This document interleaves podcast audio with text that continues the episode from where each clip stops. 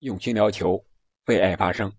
本期节目我们聊聊欧联和欧协联，当然重点还是法兰克福和巴萨这场比赛。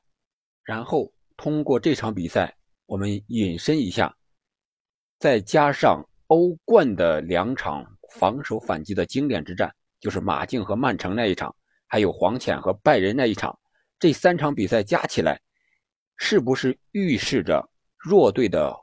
防守反击时代已经来势汹汹，势不可挡了呢。留给强队的时间是不是不多了呢？我们简要的分析一下。这里是喜马拉雅出品的《憨憨聊球》，我是憨憨。首先给大家播报一下欧联和欧协联这几场比赛的比分，还有最终入围四强的名单。先看欧联，亚特兰大是零比二输给了二 B 莱比锡。这样的话，二比莱比锡就进入了四强。巴萨是二比三输给了法兰克福，而且是在主场，总比分三比四，他们被淘汰出局。法兰克福和莱比锡这就两支德甲的球队进入了欧联的四强，不容易。另外，里昂零比三输给了西汉姆联，总比分一比四，被西汉姆联淘汰了。这样，英超的一支球队也进入了欧联。流浪者三比一战胜布拉加，这样总比分是三比二，淘汰布拉加进入了四强。从这里面我看出了一个比较有意思的现象啊，就是欧冠和欧联比赛首回合平局的是欧联的多，三场平局，然后是一场是分出了胜负，而欧冠呢是次回合平局的多，三场平局，一场分出来的胜负。大家觉得这是一种偶然还是必然呢？我们暂且先不讨论这个问题，我们看看欧协联进入四强的球队，塞萨洛尼基是零比一输给了马赛，这样总比分马赛是三比一进入了四强。然后是布拉格斯维亚一比三输给了费耶诺德，这样两回合费耶诺德是六比四战胜了布拉格斯拉维亚，晋级四强。然后另一场比较焦点之战就是罗马这场比赛，罗马和柏林闪耀最终是罗马在主场四比零大胜，总比分他们五比二逆转进入了四强。可以说穆里尼奥的球队能够进入欧协联的四强也是非常的不容易的，一波三折的。另外一场就是莱斯特城和艾因霍温的比赛，总比分莱斯特城是二比一战胜了艾因霍温。最终进入了四强，这样英超的球队、欧联、欧协联和欧冠都有，可以说英超是本赛季欧战的最大的赢家了。接下来我们看一看巴萨和法兰克福的这场比赛。这场比赛，法兰克福别看他在主场作战，但是他上来之后就是一个反客为主的打法，特别是前几分钟非常的凑效，打的巴萨有点喘不过气来。结果不到三分钟，两分十五秒的时候，法兰克福就获得了点球。这个球显然在防守上，埃里克加西亚是犯了错误的，他有点太着急了。这个手上动作非常的明显，裁判判罚是非常的果断，也没有任何问题。结果不到三分钟，法兰克福就凭借这个点球领先巴萨了。这样，巴萨就相当于背着一个巨大的包袱在进行比赛。而进球之后呢？法兰克福明显的就重点进行防守了，五四幺的阵型非常的明显，但是防守归防守，法兰克福本场比赛的反击更为犀利，似乎比防守还要厉害。为什么？我们看赛后最终的数据来看，在射门数、射正数上，法兰克福都明显要高于巴萨。我们在看比赛的时候，几乎法兰克福的每次反击都能形成射门。每次射门几乎都能射正球门，形成威胁。最终的射门数是十五次射门，七次射正，而巴萨那时候只有是九次射门，五次射正。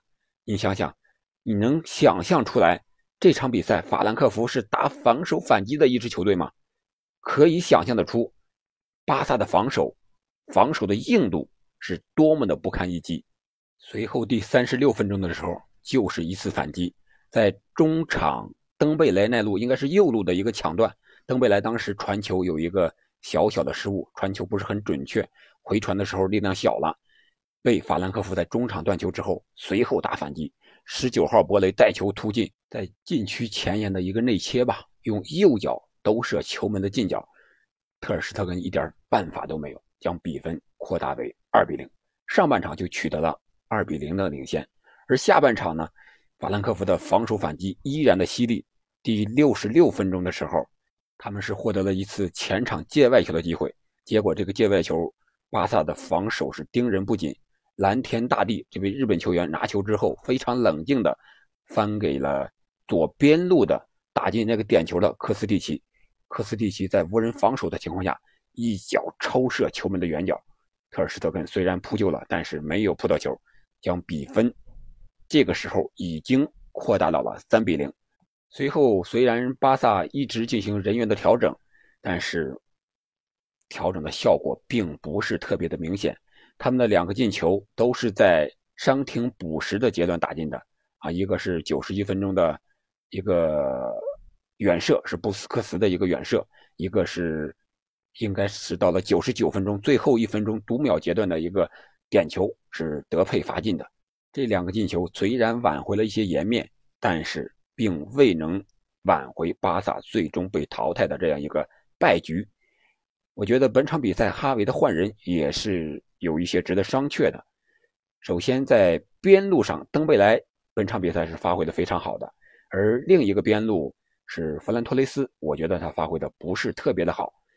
他在边路突破还可以，但是你让他去中路当中锋，显然他的身材和这些德甲的后卫比起来就有点太单薄了。他的换人是先用德容换下了佩德里，这个是半场的时候就换了。我觉得这个他不如换下。加维，加维，我们知道他属于灵巧型、突破型的，而这个时候，巴萨在场上的球员几乎都是突破型的球员，而且都喜欢持球突破，缺少的正是佩德里和布教授这种能够调度的。另外一个就是抢点的，他换下的第二个人是用特劳雷换下了奥巴梅扬，让弗兰托雷斯去打中路，让登贝莱打左路，特劳雷打右路。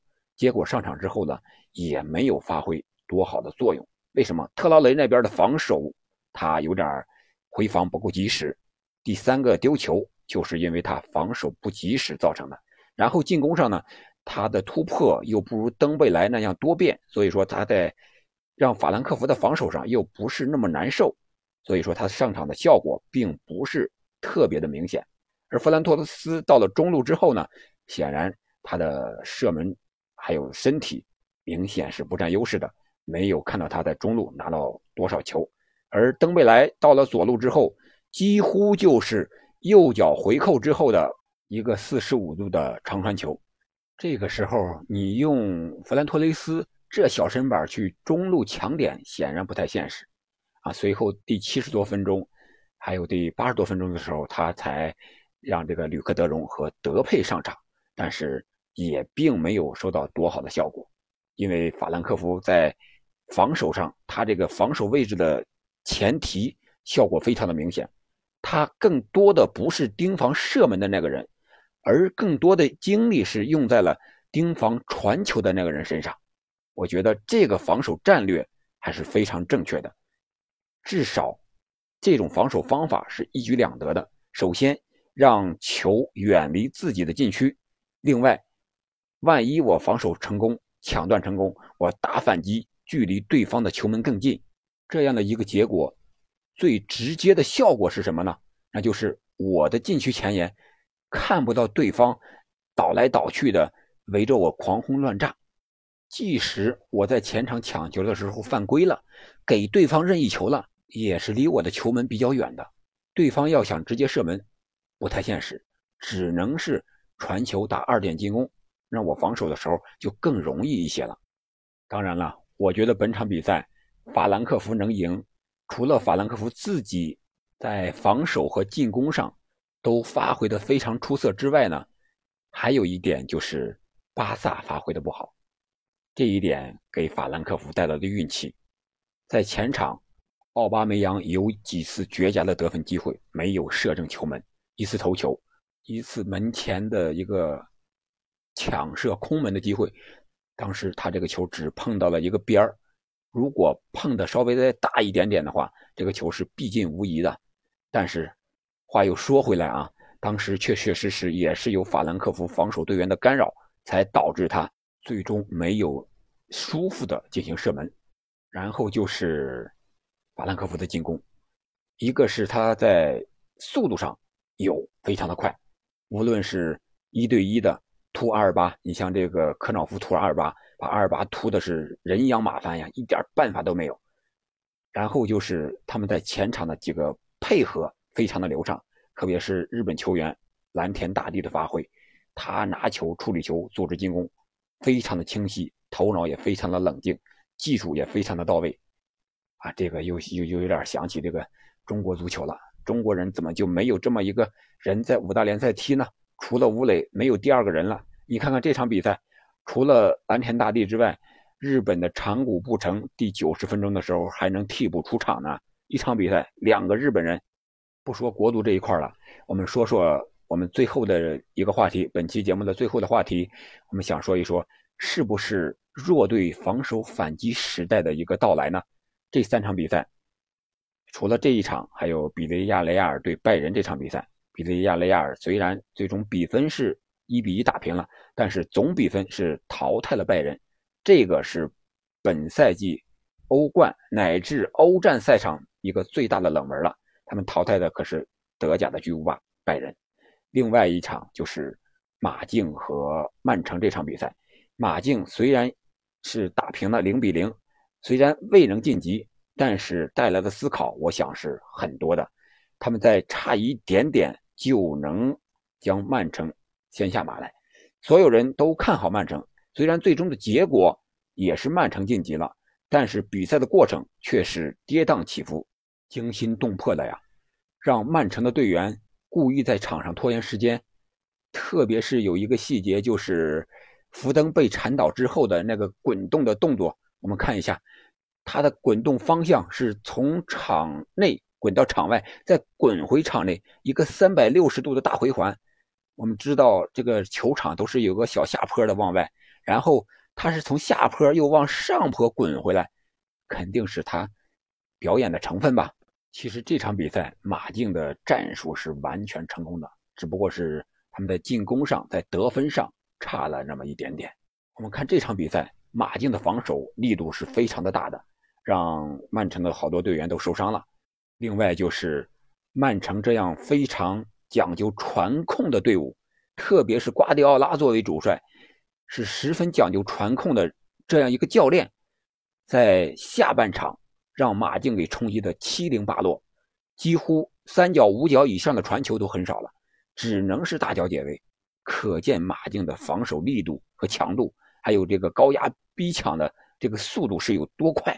那通过这三场防守反击的经典战术来看，我觉得弱队以后打强队，这三支球队是可以给他们提供模板的。那就是你前场也好，后场也好，你中场也好，要有一个整体的战术。这个主教练如何训练，如何排兵布阵？是非常重要的。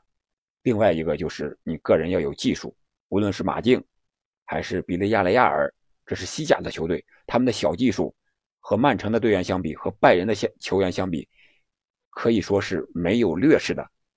另外就是法兰克福，我们看看他们在前后场的配合也是非常流畅和完美的，可以说不会轻易轻而易举的就被你给抢断之后，我就打不出配合，打不出反击来。这个技术上首先要有保障，另外一个就是身体，特别是中后卫、后腰这两个关键位置的拦截是非常需要身体强度的。